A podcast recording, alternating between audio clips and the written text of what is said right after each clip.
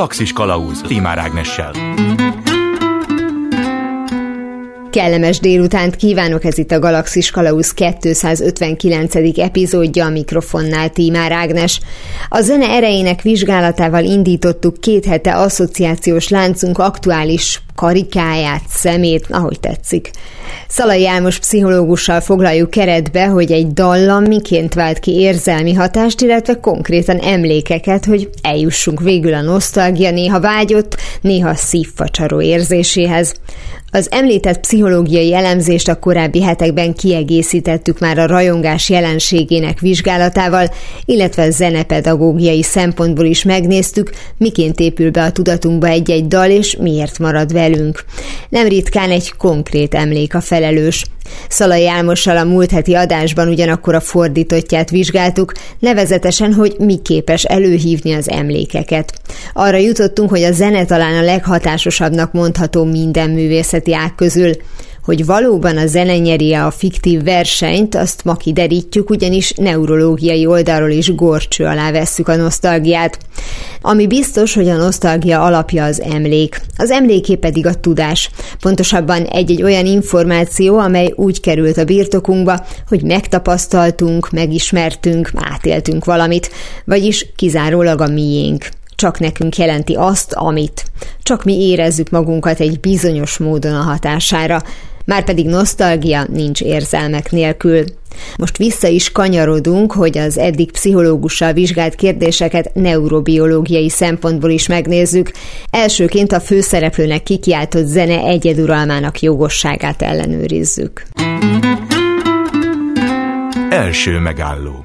Itt van velem Acsády László, agykutató. Jó napot kívánok! Jó napot kívánok, üdvözlöm a hallgatókat! Most megnézzük azt, hogy neurobiológiai szempontból tényleg a zene az, ami mindent visz az érzetek közül. Valóban így van, hogy egyrészt ilyen hatása van, és mondjuk kikiáltható ilyen legerősebb hatásnak? Egyrészt az mindenképpen igaz, hogy az emléknyomoktól függetlenül a zene ugye összehasonlíthatatlanul minden más érzékterületektől függetlenül nagyon mély és erős benyomást tesz ránk. Ennek sok-sok feltételezés alapján ugye nagyon ősi indoka van, nagyon erősen összekovácsolt ugye közösségeket, ami mindenképpen egy evolúciós előnyt biztosított annak a csoportnak, aki ugye ez a kapocsal rendelkezett ahhoz képest, aki nem. Intenzív emléknyomok kialakítására azonban természetesen minden érzékterület képes, és hát ugyanígy a szagról is el lehet mondani, hogy a szaglás rendkívül fontos olyan emléknyomokat hív elő,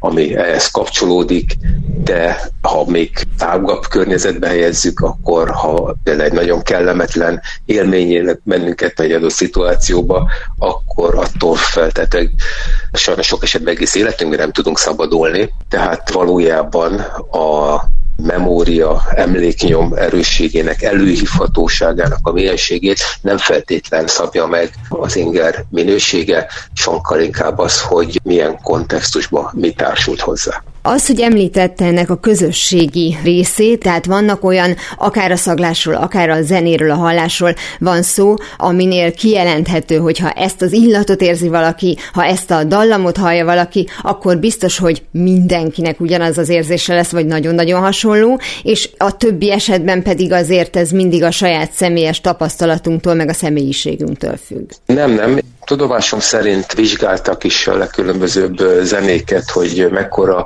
az egyéni különbség a zene átélésében, és óriási különbségek vannak. Ezek alapján ezekben csináltak is egy olyan listát, hogy melyik az a popszám, amelyik a legtöbb emberbe kellemes érzéseket vált, már sajnos nem emlékszem a nyertesre, de az sem váltott ki mindenkiben egyértelműen pozitív reakciókat. Ugye ezt agy véráltalános mérésével lehet mérni, hogy a kellemes érzést okozó központjaink milyen intenzitással aktiválódnak egy adott zene hallgatására. Tehát én azt gondolom, hogy az egyéni varianciák, az egyéni ízlések azok óriásiak, illatok és hangok esetében is. Tehát a zene eredetével kapcsolatban itt én az eredendő közösségi élményre gondoltam, nem feltétlen azt, hogy mindenki ugyanúgy éli meg ezt a zenét. Na most mi arról beszélgettünk eddig, hogy milyen érzéseket mondjuk hívnak elő ezek a hatások, de alapvetően minket az emlékek előhívása az, ami érdekel. Tehát, hogy itt ezt érdemes valamilyen módon ilyen specifikusabban vizsgálni, vagy tulajdonképpen itt ugyanarról a helyzetről van szó, hogyha képes előhívni egy érzelmet, akkor ott az agyunk bekapcsol, mert tud valamit hozzá társítani. Biztos, hogy érdemes vizsgálni, az idegtudománynak az egyik legnagyobb szegmense az emlékezet és a memória kialakulásnak és ennek a visszahívásával foglalkozik, hiszen ha belegondolok, ez egy fantasztikus dolog, hogy a fejünkben ez a 1,5 kilós kocsonyás anyag új információk rögzítésére, tárolására és előhívására képes, és ezért számos kísérlet és számos adat, viszonylag konkrét adat van már arra nézve, hogy ez mégis olyan történhet az adunkban. Ha nagyon leegyszerűsítve el akarom mondani, az történik, hogy ugye sok-sok millió-milliárd idegsejt van az agyunkban, amely számos kapcsolattal van egymáshoz kötve, és ezeknek a kapcsolatoknak egy adott erőssége van. Tehát ha egy idegsejt hozzászól egy másikhoz, azt egy kisebb vagy nagyobb választ vált ki, és a jelenlegi elképzelések szerint a tanulás az nem más, mint hogy adott idegsejt csoportok között megváltozik a kapcsolatok erőssége. És a megváltozott vagy növekedett kapcsolaterősség az, ami végül is hordozni fogja ezt az emléknyomot.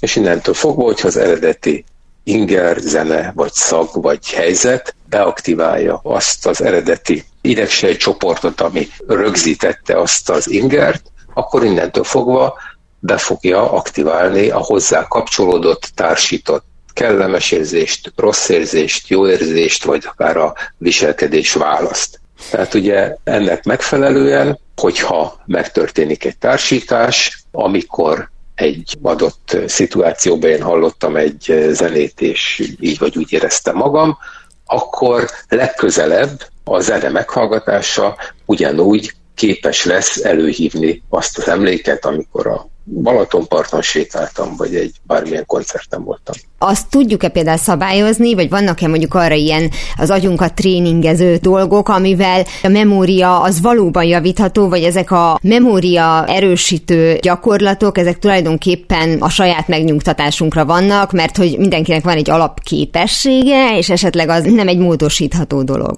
Én azt gondolom, hogy mind a két oldalnak igazsága van. Az egyik az, hogy az agy természetesen arra fejlődött ki, hogy azt tanulja meg, ami fontos. Tehát a számunkra jelentős információt elrögzítjük, és hát elsősorban például az alvás alatt szinte mindent, ami kevésbé fontos, azt kidobunk, és nem rögzítjük, és feltehetően olyan módon kidobjuk, hogy ez többet elő se hívható. Tehát a helyzet az, hogy a beépülésnél, a kialakulásnál magát a dolgok fontosságát, tehát külön agyi rendszerek foglalkoznak azzal, hogy ez fontos, ez jó, ez jelentős, vagy ez nem jelentős.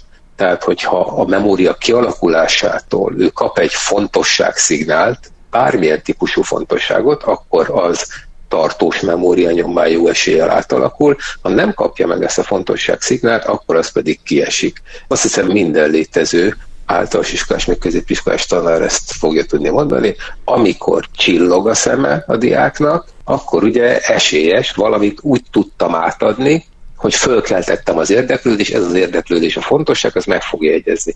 Ha üveges tekintettel, ugye, ahogy szokták mondani, a levegő egy hígpontjára mered a diák, esélytelen, zéró az esélye, hogy bármi megragad ebbe a bizonyos memória kialakító körbe.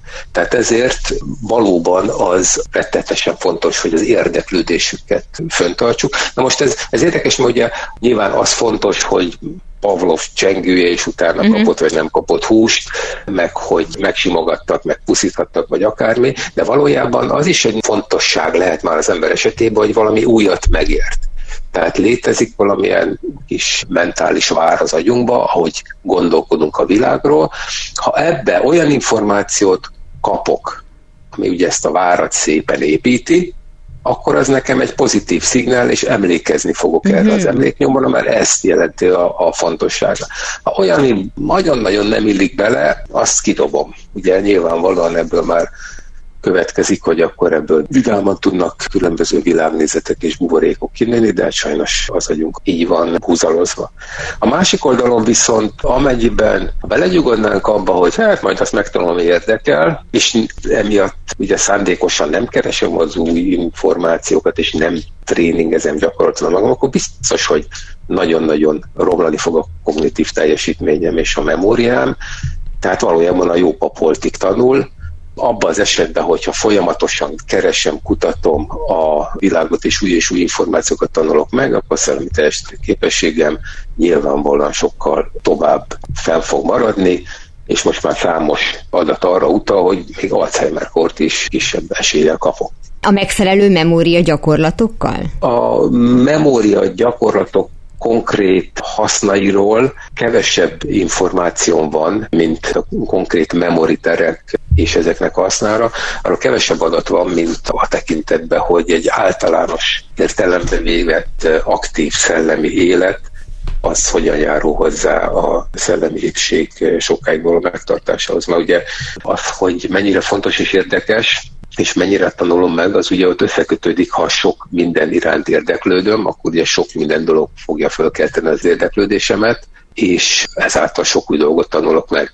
Tehát én azt gondolom, hogy küszöltetek bármilyen memoritellel, ha nem vagyok rá motiválva, akkor sem fogom tudni megtanulni, mit tudom, egy 100 bogárlaki nevét. Tehát a tanulásra kell rávenni valahogy az agyunkat, és megtalálni azt a területet, amit könnyebben be tudunk fogadni, és akkor azon a területen gyakorolni tulajdonképpen. Igen, és esetleg abból mindig új és új területeket nyitni meg. Ugye valamire elkezdek érdeklődni, akkor az mindig tovább és további kérdésekre vezet. Ha valaki mondjuk verseket tanul meg direkt, akkor az is ugyanúgy segít. Tehát azért, mert nem tudom elemezni azt az Ady Endre verset, de nagyon szeretem, és akkor megtanulom. Tehát, hogy az elég, hogyha vissza tudom adni, mint az, hogy mondjuk érteném, vagy egyetértenék vele.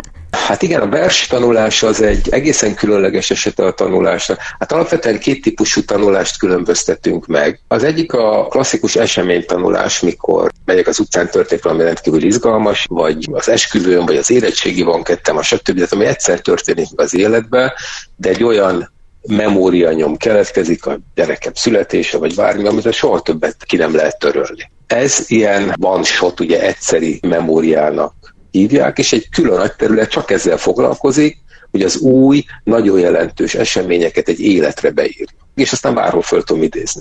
Most ezzel szöges ellentétben, amikor ugye tanulok biciklizni, vagy autót vezetni, vagy korcsolyázni. Hétvégén megpróbáltam például hátrakoszorút csinálni, elég sajátos élmény volt, pedig már ugye lassan 50 éve korcsolyázom, de ezt még sose csináltam, de legalább annyiszor elestem, mint gyerekkoromban, de a lényeg az az, hogy ez nyilvánvalóan nem ment egyszerre, sőt 10-szerre se, ez ugye teljesen más típusú memórianyom, mint ez az esemény memórianyom. Itt ezek a bizonyos idegsejtek közötti kapcsolatok súlyai, ez többször szép, lassan hangolódik és áll át. És ezt hívják ugye motoros vagy gyakorlati tanulásnak, mert ugye általában a mozgás tanulás, az ilyen típus tánc tanulás, ezekre teljesen más törvényszerűségek vonatkoznak, és valahol a verstanulás egy picit a kettő között van, amelyik mind a kettőt ötvözi, hiszen többször el kell olvassam a verset, hogy vissza tudjam adni, de ugyanakkor mégis egy komplex kognitív élményt ad, amely mégis inkább csak egy eseményszerű memória. Akkor lehet, hogy az a legjobb variáció? Igen, az egészen biztos, hogy a verstanulás, versek felidézés az egy rendkívül pozitív, kellemes élmény, de sajnos ez se az, amire rá lehet venni a gyerekeket, ha csak meg nem találják azt az élményt, amit az az adott versor elmondása, vagy eléneklése jelent. Azt kell mondani, hogy dalszöveg. És akkor megtanulják. Azt kell mondani, dalszöveg. Hogyha valaki csak bemagol valamit értelem nélkül, az a rövidtávú szakaszra vonatkozik, az egy vizsgára elegendő, felteszem én, és ahhoz, hogy nekem ez hosszú távon épüljön be az agyamba, és esetleg aztán kapcsolódhasson hozzá más is, ahhoz kell az, hogy értsem, és ahhoz kell az, hogy akár mondjuk a személyiségem részévé váljon, hogy egyet is értsek vele. Tehát ezt jól látom, ezt a fokozatot? Maga a megértés a jutalmazó inger. Tehát, hogy én megértettem az új információt, nyilván valamilyen szinten be tudtam építeni az eddigi értelmi könyvtáramba, könyvecska helyére került, és ettől az egész póc az jobban néz ki. Tehát ennek van egy olyan pozitív megerősítő szerepe, ami segíti ennek az emléknyomnak a kialakítását. Tehát, hogyha én egy új információt tanulok meg a sztálinizmusról, leninizmus, Marx, tehát nem feltétlen fogok vele egyet érteni, például ugye hosszú cikket olvastam Leninről, biztos, hogy nem értek egyet Lenin számos nézetével, de így, hogy Lenin életének bizonyos részeit ugye átolvastam, úgy érzem, hogy egy picit jobban megértettem, hogy mi vezetett a 17-es forradalomhoz, és akkor kész, ettől pár dolgot megtanultam. Olvastam néhány évvel ezelőtt egy összefoglaló könyvet az izraeli-palesztin helyzetről. Egy izraeli újságíró tényleg olyan objektíven szedte össze a részleteket, hogy tátott szájjal olvastam. Amíg olvastam, addig értettem. És így azt gondoltam, hogy hát ez tök világos. Hát, de akkor nem értem, mi a gondjuk. Ez ment körülbelül 450 oldalon keresztül, viszont amint végeztem vele, eltelt szerintem 2 hónap, és már nem tudtam volna elmondani, hiába volt tök egyértelmű. Tehát itt ugye a fontosabb az értelemben az, hogy viszont ha legközelebb ez élesen fölkerül, akkor oda tud menni a könyvhöz, és kinyitja. Tehát, hogy a konkrét adatmennyiség, ugye, hogyha én nem használom, és újra használom napi szinten, akkor az azért kopni fog a memóriámból. Erről még nem beszéltünk, de ugye a memóriának az agyunkba a kialakulás után egy hosszú története van, tehát ugye ezért nem vagyunk számítógépek, mert egy hosszú-hosszú folyamaton megy keresztül, amit ugye konszolidációnak hívnak. Ennek során átalakul, áthelyeződik az agyban, megváltozik a tartalma, a precizitása csökken, és rettenetesen érzékeny arra, hogy hányszor kerül előhívásra. Na most, hogyha a 450 oldalas könyv billió információi ő nem használta a rákövetkező héten, hónapokban, csak ugye most, hogy most velem beszélt, jutott eszébe, akkor természetesen a részletek ennek megfelelően kiestek, de ha kellene riportot csinálni az izraeli-palesztin háborúról, akkor ő biztos, hogy visszamenne a könyvhöz, föllapozgatná, már nem kellene a 450 oldalt pontosan ugyanolyan sebességgel olvasni, mert egy-két oldalról akkor még visszahívható módon ezek az infók sokkal könnyebben beugranának. Tehát a lényeg az az, hogy valamilyen szinten megvannak az információk, tudja, hogy honnan kell előhívni, és innentől fogva aktív memória nyommá válhatnak, ha szükséges. Tehát a passzív memória raktáramból megfelelő felidézéssel elő tudom hívni. Mennyire tudjuk mi ezt tudatosan használni, vagy azért egy kicsit, ahogy szoktuk mondani, az agyunk becsap minket, vagy ahogy úgy említette, hogy konszolidálódnak ezek az emlékek, amikor úgy emlékeztem, hogy ő sokkal gonoszabbul szólt hozzám, pedig ha most valaki megmutatná úgy, mint az Anyhole-ban, akkor kiderül, hogy nem is volt annyira gonosz, és a többi. Mindenképpen tudatosítani kell, hogy igen, hajlamos a memória nyom, az megcsalni, tehát azzal mindenkinek teljesen tisztában kell lenni. Sokkal jobb, hogyha nem veszekszünk a másikról, de te azt akkor úgy mondtad, de én pedig azt úgy gondoltam, tehát ez nyilván ez viszonylag egyszerű megérteni, hogy legjobb, hogy ezt normálisan megbeszéljük, és se azt számít, hogy mi volt, hanem azt számít, hogy kibe mi maradt meg. Én mondhattam barátságosan, hogyha 40 évig aztán azt gondolta, hogy én ezt hozzávágtam a fejét, akkor tök mindegy, hogy mondtam. Pontosan amiatt ugye, hogy nagyon hajlamos arra az egész emberi memória rendszer, hogy koherens világot teremtsen, jó törekvés, de emiatt valóban magunk felé hajlítgatjuk a valóságot, amit nem árt néha korrigálni. Beszéltünk egy olyan, mondjuk úgy, hogy egy kis egységről az agyban, amit mondott, hogy az életemben egyszer a legfontosabb események, de hogy vannak-e külön fakkok az agyban a pozitív és a negatív emlékeknek, hogyha ezzel egy picit át is kanyarodunk magára a nosztalgiára, mert hogyha ténylegesen elő akarom hívni azt a bizonyos emléket, akkor hát feltétlenül a pozitív emléket akarom előhívni, vagy újra látni. Éppen ezért tudom, hogy hol kell kutakodni. Vagy a nosztalgia az is olyasmi lehet, hogy van neki egy olyan képessége is, hogy nem kérdez meg engem arról, hogy egyszer csak elönt az érzés, és valaminek a hatására jelenik meg. Valójában az idegtudomány jelenleg egy picit forrong és átalakulóban van ez ügyben. Korábban azt gondoltuk, hogy egy viszonylag jól elkülöníthető rendszerek vannak, amelyek a jutalmazással és a büntetéssel kapcsolatos társításokat rögzíti. Tehát, hogy volt egy nagy rendszer, ezt nagyon sokan ismerik, ezek a dopaminerg, a középagyi dopaminerg, dopamin nevű transzmitter, tehát hírátvívő anyagot tartalmazó idegsejtek, amelyek, hogyha valamilyen juttalmazó inger ér, akkor felszabadulnak és segítik azt, hogy az a pozitív emléknyom kialakuljon, és hozzájárulnak ahhoz, hogy később, ugye nosztalgia címén, vagy bár akármilyen fölítézem azt az emléknyomot, akkor ugyanolyan jól érezzem magamat. És akkor ezzel szemben volt egy másik nagy híres agyi központ, amit amigdalának vagy mandulamagnak hívnak, ami arról volt híres, hogy abban az esetben, hogyha nagyon negatív, kellemetlen, rossz élmény ért, akkor ez a agyi központ volt felelős azért, hogy a kellemetlen élményhez kapcsolódó környezeti információkat rögzítse, és a lehető legjobban ez volt felelős azért, hogy legközebb elkerüljem ezt a rendszert. És azért mondom, hogy nagyon átalakulóban van az idegtudomány, mert most inkább amellett van, hogy ennél sokkal specifikusabb a dolog, és mind a kettő csinálja mindegyiket. Tehát a rossz élmények rögzítésébe is részt vesz a dopamin, és a jó élmények rögzítésébe is az amigdala, de ettől függetlenül továbbra is az az idea, hogy lesznek nagyobb elkülönült rendszerek, amelyek érzékenyek a kellemes és jó ingerekre, és ezeknek a beírására felelős is létezik egy másik nagy párhuzamos rendszer, amelyik a kellemetlen élmények rögzítésére szakosodott, és valójában a hosszú távú problémák, akár a poszttraumatikus stressz, akár a depresszió, az tulajdonképpen ezeknek a rossz emléknyomok rögzítésére specializált rendszereknek a túlműködése, rosszul működése, és a nem megfelelő kontextusban működése. És ennek a szándékolt használata, illetve a meglepő jelenléte, az mennyire választható külön?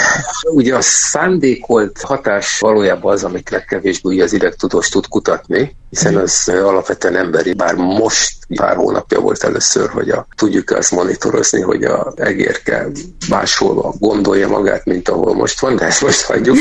A lényeg az, hogy az emberi, hogy ez természetes. A negatív élmények esetében a pszichológusoknak van ez a szó, hogy a rumináció. Tehát ugye rágódunk valamit. Ugye ez klasszikusan, amikor hajnalban fölébredünk, és nem tudunk visszaaludni, és az előző napok, hetek megoldatlan problémáit szörnyű, sötéten, feketén és megoldhatatlanul rágjuk, és akárhogy rágódunk, ez egyre rosszabb lesz, és nem tudok aludni, és reggel használhatatlanak vagyunk. Ennek az egyik oda feltehetően az, hogy amikor hajnalban fölébredünk, még a nem depressziós emberek esetében is, ugye azok a neurotranszmitterek, amik nekünk alapban éberlében a jókedélyünket hordozzák, azok a teljesen nullán vannak, mert alvásban ezek nem működnek. Tehát hajnali rágódás során ugye kicsit mindenki meg tudja tapasztalni, hogy egy depressziós az mind megy át napközben. Nyilván erre a válasz az, hogy ha éjszaka fölriadunk, semmiképpen ne kezdjünk el foglalkozni az életünk problémáihoz, mert az agyunk nem abban az állapotban van, hogy bármit világosan, objektíven meg tudjunk nézni, mindent sötéten látunk. Uh-huh. De a végkövetkeztetés, ami a konkrét kérdésére vonatkozik, az az, hogy nem csak a jó felidézésére hajlamos az ember, hanem adott életszakaszba, adott életsorba elképzelhető az, hogy a rossz újra és újra való átélése, az már egy picit megerősít, hogy jaj, engem hogy bántottak, jaj, az is megbántott, jaj, nekem van igazam, és ezzel tulajdonképpen a saját negatív helyzetben ugye nem kitörök, hanem egyre mélyebben süllyedek. Pedig alapvetően azzal a céllal csinálom, hogy magamnak adjak igazat? Hát meg, hogy jobban megértsem, hogy mégis foglalkozzak a problémával, de valójában ugye a kilátástalanság az, ami motiválja ezt az egészet, tehát hogy olyan idegrendszeri körök forognak, amiben föl sem tud merülni egy más nézet, egy megoldásra való törekvés, hanem pusztán a rossznak a felidézése. Totálisan a patológius irányba tud elindulni, azért, mert a kellemetlent idézem föl. Ennek a negatív dolognak a felidézése, amit valamiért alanyunk úgy gondolja, hogy az neki jó lesz, az agya meg úgy gondolja, hogy nem, akkor azt mondanám én laikusan, hogy hát az agy ellenünk dolgozik, vagy pedig pusztán arról van szó, hogy mindenkinek ugyanúgy vagy hasonlóképpen működik az agya, csak nem mindenki tudja használni. Inkább máshogy fogalmaznám, képzeljük el azt, hogy az agyunkban ilyen elágazó utak vannak. Elindulok jobbra, akkor az elvesz engem egy irányba, akkor megint kettő elgazok, megint elindultok jobbra, el tud képzelni egy ilyen folyamatosan elárgazódó, egyre bonyolultabb utat. És a lényeg az az, hogy én azt hiszem, hogy amikor mi elindulunk mondjuk egy ilyen szomorosodási irányba, akkor minden egyes elágazásnál ugye léphetünk a pozitív vagy a negatívabb irányba, és ha ugye mindig csak azt választjuk, amelyik ugye csak azon rágódunk, hogy nekünk rossz volt, nekünk rosszabb volt, akkor az agyunk folyamatosan erre kezd el hangolódni. Tehát mi döntünk, megint a szomorú felé megy, és a napok előrehaladásával az agyunk elindul a szomorosodás felé. Tehát ebben az értelemben együtt dolgozom az aggyal, és az egész rendszer át tud alakulni, amíg végül is aztán kikötök a pszichiáternél, aki aztán valamilyen utakon megpróbál visszavezetni a másik irányba. Mi az, amitől ténylegesen, vagy legalábbis én azt érzem, hogy ezt nem én hívtam elő, ezt tudatalatti, én nem csináltam semmit, csak valamilyen inger ér, amitől nem pusztán eszembe jut valami, hanem eszembe jut valami, és érzelem kapcsolódik hozzá, tehát mondjuk akkor, ha ezt nevezzük például nosztalgiának, ami magától tör ránk. Minden egyes memórianyom, ebben az esemény memórianyom, amit ugye egyszer történt és vissza akarom idézni, az ugye nem csak egy filmkockaszerűen rögzül, hanem az akkor átélt érzelmi komponensekkel együtt. Most már egyre több adat arra utal, hogy ezek a memórianyomok ezután konkrét kapcsolatba állnak majd a agykéreg alatti központokkal, amelyek felelősek a pontos lelki hozzáállás beállításához és megéléséhez. Tehát, hogy a memórianyomnak nagyon-nagyon sok útvonala van ahhoz, hogy ezt a esemény átéltekor megélt érzelmet elő tudja hívni. Nem hangsúlyoztam ki, de ezek a memórianyomok inkább az agykéregbe alakulnak ki, az érzelmekért elsősorban a kéreg alatti területek felelősek, de a lényeg az az, hogy kialakult a memórianyom, ő vissza tud nyúlni konkrétan kimutatható idegpályákon keresztül a kéreg alatti területekről, és jelenleg ez egy elképzelés, hogy amikor bármi előhívja a memórianyomot, ezek a pályák aktiválják a memóriányomhoz kapcsolódó érzelmi nyomokat is. És esetleg pontosítják is? Most arra gondolok, hogy külön helyen található a fantázia? Tehát, hogy akinek mondjuk nagyon erőteljes hajlama van arra, hogy álmodozzon, és az mondjuk egy konkrét eseményből indul ki, és egy idő után, amikor megpróbál visszaemlékezni, akkor azt mondja, hogy hát mondjuk nem, nyilván azt meg tudja különböztetni, hogy végül is megházasodott-e vagy sem, de apróságokra, hogy most ez ott tényleg volt valami, ott mi beszélgettünk, vagy ezt már csak én reméltem, hogy így történik, és ezen álmodoztam 8-ba ülve a matek órán, hogy ez, nyilván gondolom, ez még nem patológiás eset, hogyha aztán 10 év múlva nem tudom eldönteni, hogy mi volt, de hogy ezek mennyire vannak külön helyen az agyban, hogy azért mégis érezzem valahol, hogy nem, ez volt az, ami megtörtént, és ez meg az, amit én hozzáfűztem. Egy konkrét esemény megtörtént, vagy nem történt, vagy így történt meg, az még ugye önmagában nem rendelkezik érzelmi áttérrel, tehát az mindenképpen az agykérgi memóriányom pontosságától függ, és hogy az milyen részletességgel és hogyan rögzült, és ugyanúgy, mint minden más emléknyomra rá is igaz, hogy ahányszor az elmúlt 20-30-10 év alatt fölidéztem, annál nagyobb eséllyel fog az pontosabban reprodukálódni, és hogyha nagyon régen nem gondoltam rá, akkor a részletei kopnak. Illetve fel is erősödnek? Tehát, hogy nem gondoltam rá, és aztán hirtelen előhívom, akkor színesebb lesz, gazdagabb lesz. Igen, akkor elképzelhető, hogy én fogom ma kiszínezni. De utólag? Tehát ilyen szempontból van jelentősége annak, hogy valaki ilyen ábrándozó típuse vagy sem?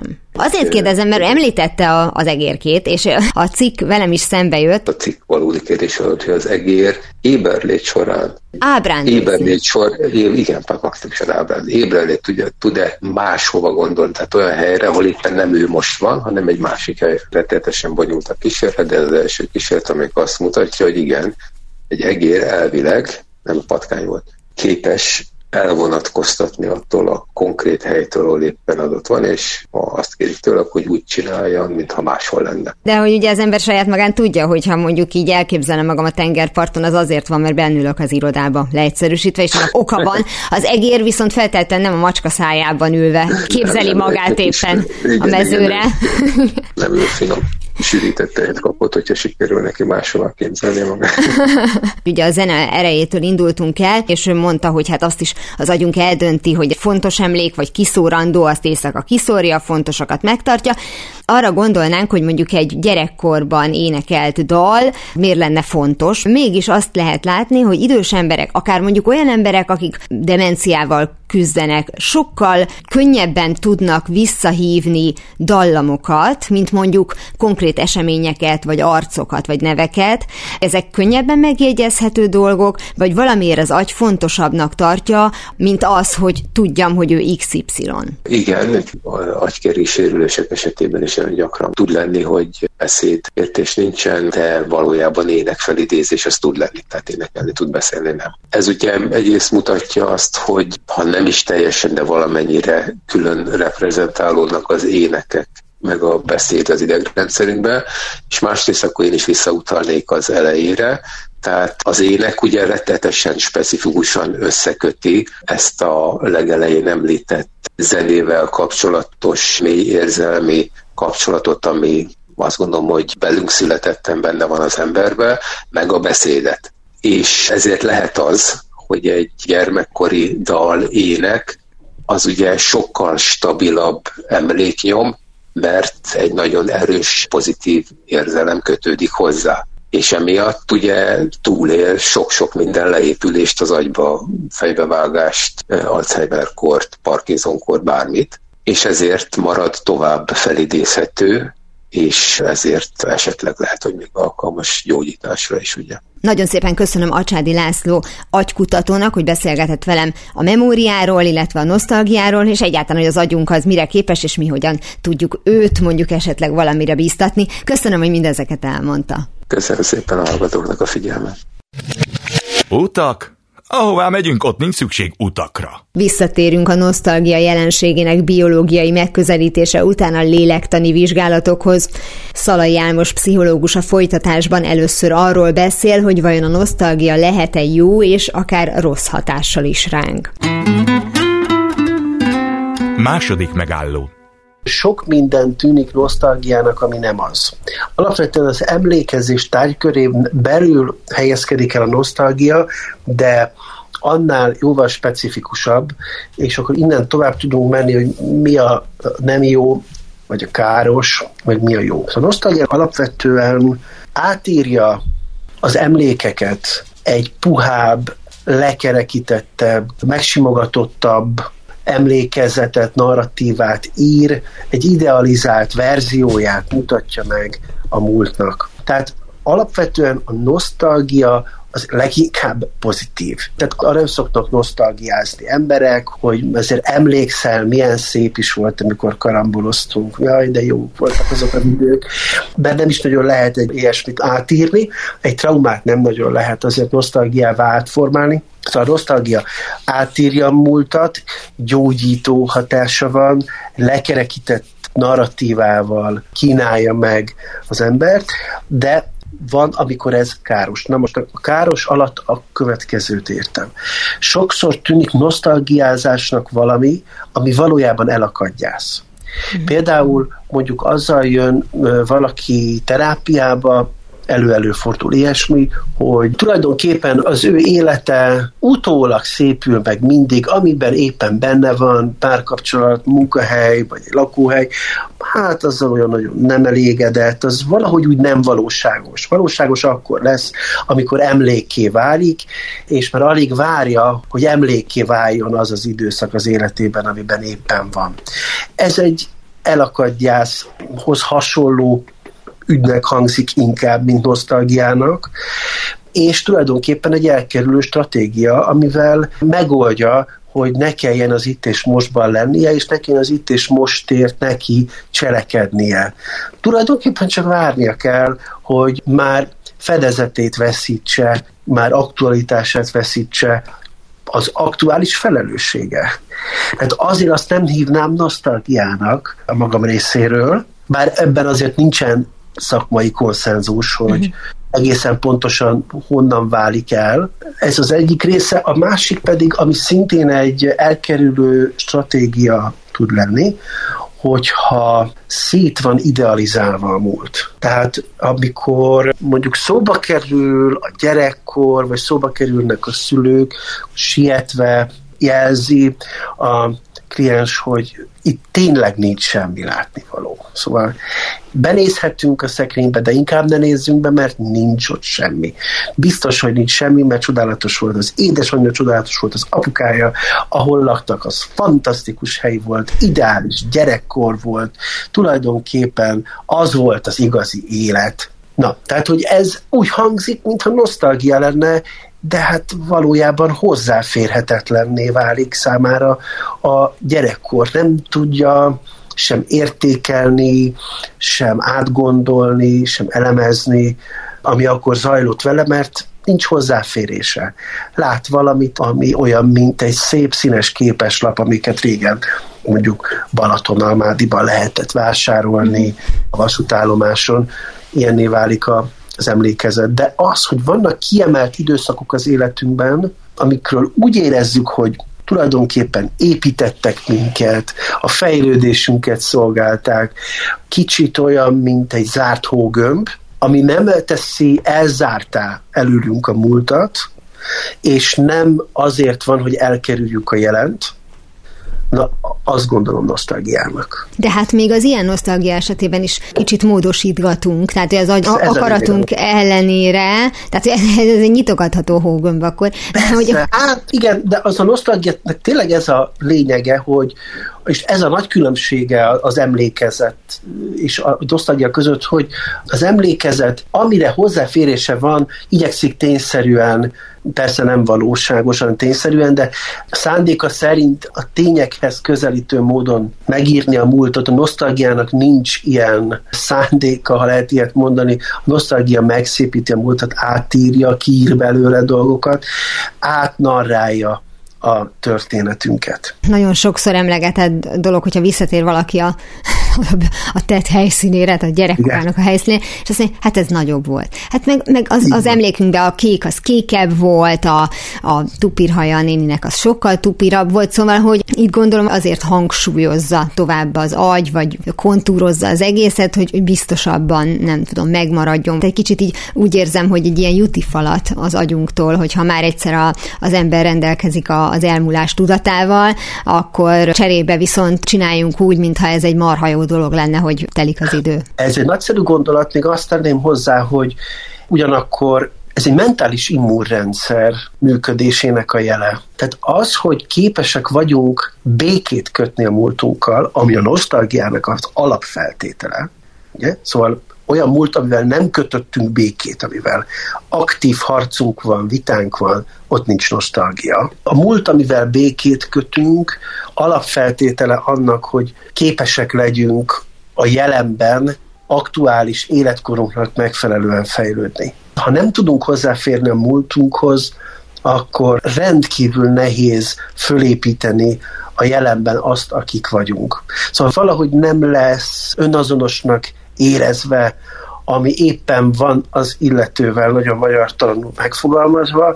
valamiképpen egy ilyen lebegő elégedetlenség lesz a tapasztalat. Szóval, ha a történetünk nem következik koherensen abból, ami előttünk volt. És ehhez segít hozzá minket a nosztalgia, hogy tulajdonképpen rendben volt az a nyár nagyon szép volt. Az a más kérdés, hogy eltörtük a bokánkat. Most, hogy emlékeztetnek, hát eszünkbe jut, de hát nem ez volt a hangsúlyos, hanem az a gyönyörű este, amikor ott szerelmesen a parton, igaz, hogy utána hánytál, de ezt már megint erre nem emlékszünk, ha nem szólsz, eszembe se jut. De ha akkor, azon az aktuális nyáron megkérdeznek minket, hogy mire emlékszel ebből a nyárból, egész biztos, hogy nem arra fog gondolni, hogy hát akkor ott a parton, hanem hogy hát még járni kell a kódróra a bokájába, meg így és így tovább. Tehát akkor ez a fajta ilyen belső immunrendszer a nosztalgia részéről, ez ő maga tesz hangsúlyossá olyan dolgokat a múltból, amire szerinte fontosabb emlékezni, mert hogy a továbbélésben, a túlélésben az segít, mert nem segít minket, hogyha a törött lábra, meg a túl sok borra, feltételezem ettől hányt az illető, emlékszünk, mint sem mondjuk arra, hogy volt egy nagyon szép érzés, meg tök jól nézett ki, ahogy lement a nap a Balatonnál. Igen, hogy lehet tovább élni? Ugye ez a kérdés. És ahhoz is nagyon sokat hozzátesz, hogy emlékké tudjon válni az élmény. A trauma egy olyan múltbéli esemény, ami nem vált emlékké. Erre jó példa az, hogy arról mesél valaki, hogy borzasztó élmény volt, amikor megszületett a gyereke, mert nem vett levegőt, pánikba estek az orvosok, ő is pánikba esett, ő már zokogott, akkor elvitték a gyereket, nem tudta, hogy él vagy hal, és akkor egy óra múlva mondták neki, hogy rendben van minden, de hát az az egy óra, az pokoli volt. És ezt sírva meséli el. Igaz, hogy a fiatalember most már 26 éves, és éppen összeköltözött a legújabb szerelmével, de ez az emlék az annyira nem vált emlékké, mintha csak tegnap történt volna. Tehát az érzelmi reakció olyan, mintha tegnap történt volna.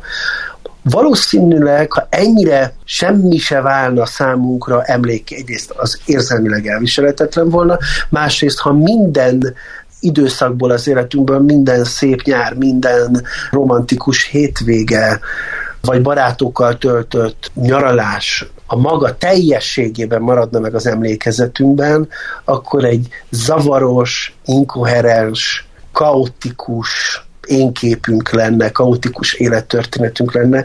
Tehát válogatni kell, és hát ha már lehet válogatni, akkor valahogy a pozitívabbakat válogatja ki. Egyébként ezt megfigyeltem olyan betegeknél, akik depresszióval, vagy a depresszióhoz közeli problémákkal küzdenek, akik hajlamosak negatív életnarratívákat felállítani, hogy vannak időszakok az életükből, amik megmaradtak a hógömbben. Még náluk is megmarad a hógömbben valami. Amit példát most az előbb felhoztál, amiben még viccet is szoktak csinálni, hogyha valaki éppen gyereket vár, akkor az anyja még 12-szer elmeséli minden egyes találkozáskor, hogy amikor én szültem, és akkor jönnek ugye a horror történetek, de hogy ezek ilyen a családi legendárium részévé válnak, ebben az esetben akár mondjuk a negatív élmények is, mert ő ösztönösen vagy tudatosan azt gondolja, hogy ő ezzel tanít, átad valami információt, vagy jobb, ha a gyerek fél, nem, mert akkor nem lepik meg. Az a biztos. Nehogy jól érezze magát, Isten ments. Tehát ugye erről beszéltünk, hogy nyugtával a napot, amit mondtál, hogy kerüljön múlt időbe, mert majd utána tudok róla véleményt mondani, majd utána jövök rá, hogy ez jó volt, és hülyeség volt szakítani, és a többi. De hogy ebben az esetben mondjuk ugye ez egy ilyen, ahogy te is mondtad, fel nem dolgozott probléma, ezt ő életben tartja ezáltal, és életben tartja az egész családban. És eszembe jutott, hogy amikor egy családban azért nem azt mondom, hogy mánia, de hát azért nézegetünk fényképeket, szándékosan felidézzük ugye a múltat, hogy ez közbe tud szólni a valós emlékeink megélésébe. Tehát, hogy biztos vagyok benne, hogy mindenki ismeri azt az érzést, hogy emlékszem arra nyárra, vagy ez csak a fénykép volt? Nem is emlékszem arra nyárra. Tehát, hogy kicsit be is csap minket az agyunk, hogy egy későbbi emlékből kezdünk el nosztalgiázni, valójában valódi emlékünk meg már nincs is róla. Szerintem, hogyha meg tudnánk személyesíteni az agyunkat, akkor ő egy olyan jóságos professzor lenne, aminek folyton az a célja, hogy lehetőleg jól érezzük magunkat, minél tovább éljünk, hogy fejlődőképesek maradjunk. Az emlékezet, különösen ha a családi emlékezetről beszélünk, egy konstrukció. Olyan rendkívül sok köze nincs a valósághoz. Az emlékeink tulajdonképpen, hát, hogy mondjam, azok úgy Isten igazából mi vagyunk. És azt, hogy mi kik vagyunk, azt együtt írja meg a család. Együtt írja meg tulajdonképpen a társadalom. A társadalomnak azok a csoportjai, akikhez tartozunk, akikkel kapcsolatunk van, hajlunk rá, hogy elhiggyük a többieknek, hogy az hogy volt. Erre számos szociálpszichológiai kísérlet szolgál alapul, hogy ezt mondhassam, hogy a többségi vélemény hajlamos átírni a saját véleményünket, a múlttal kapcsolatban is. Annyira így van ez, hogy a családi fotók átbeszélése egészen odáig el tud menni, és nagyon sok embernél el is megy, hogy állítja, hogy tisztán emlékszik a születésére, tisztán emlékszik arra, hogy milyen volt, amikor hazaértek a kórházba. Természetesen fogalma se lehet arra, milyen volt, mert el sem tudta, hogy a kórházban van. Hiszen 3 éves korig ez a kisgyermekkori amnézia, ez még ott működik, nem tudunk mit csinálni ezzel. Szóval igazán 3-4 éves korunktól vannak valódi, én úgy szoktam mondani, önálló emlékeink, ami ilyen féléves kori emlékek, azok konstruált emlékek. Pontosan, amit elmondtál, hogy ott van egy fotó, állítólag emlékszem is rá, de hogy tényleg így volt, vagy csak a nagymama mesélte, ez elég kérdéses. Én azt gondolom, hogy hát igen, olyan 2,5 éves kori emlékekre esetleg úgy, ahogy megbízom, de 3-4 éves kortól gondolom azt, amikor már akkor tényleg valódi emlékek, legtöbbször egyébként az óvodából felhozott emlékek, vagy egy inadekvált pillanat. Szóval ez a legkorábbi hiteles emlékek onnan ismerhetőek fel, hogy nincs mögötte sztori leginkább is. Egy illat, vagy hogy látom a nagypapa kezét, ahogy megfogja a kezem, vagy láttam a szomszédnak az orrát, vagy szóval, amit a gyerekek figyelnek meg. Különleges, érdekes, furcsa tárgyakat, vagy egy hangulatot, vagy egy illatot, vagy valami efélét látnak a gyerekek. A gyerekek szeretnek elidőzni dolgokon, olyasmiket figyelnek meg, amiket a felnőttek már nem nagyon figyelnek meg, de azok tényleg hiteles emlékek. Mindig azon szoktunk nevetni a családba, hogy én így nagyon nem emlékszem. Nincsenek igazán kicsikori emlékeim, vagy csak nem figyeltem oda szokás szerint. Hát meg ez is tulajdonképpen az emlékezetnek a története, ez is meg narratíva írás, hogy nekem mi az első emlékem. Erről egy döntés születik egyszer. Uh-huh. Hogy akkor téged most kinevezlek az első emlékemlé, de ez tényleg így van-e? Hát ez nem, mondjuk egy hipnoterápián esetleg ki tudna jönni, hogy vannak azért annál is régebbi képek, meg emlékek, de hát szóval ezt ember nem fogja tudni bebizonyítani pro-kontra, hogy tényleg az az első emléke. Az a fontos, hogy neki van egy ilyen története, hogy mi az első emléke. Hát ez a lényeg, nem a valóság tartalma, hanem hogy neki van egy self-koncepciója, aminek a része az, hogy az az első emlékem, hogy... Hogy én kinevezek valamit első emléknek, most nem tudom, emlékszel-e arra a játékra, ugye egyszerre voltunk nagyjából egy időben gyerekek, az a műanyag gömb, ilyen gyönyörű szociál játék volt, amin különböző formájú lukak voltak, és akkor kaptunk hozzá ilyen kis különböző formájú műanyag darabkákat, és a megfelelő lukon kellett berakni, hogyha X formájú, vagy karika, vagy gömb, meg. És igen, erről például konkrétan van emlékem, hogy én ezt játszom, és miközben folyton azon röhögünk, hogy nagyjából így semmi gyerekkori emlékem nincsen, gondolom én, így most vagy az van, hogy találtam egy emléket a kicsikoromból, vagy az van, hogy tök hülye gyerek voltam, és egészen nagy voltam már, amikor ezzel játszottam. Kizárt, hogy ez lenne már az utóbbi lenne itt a probléma.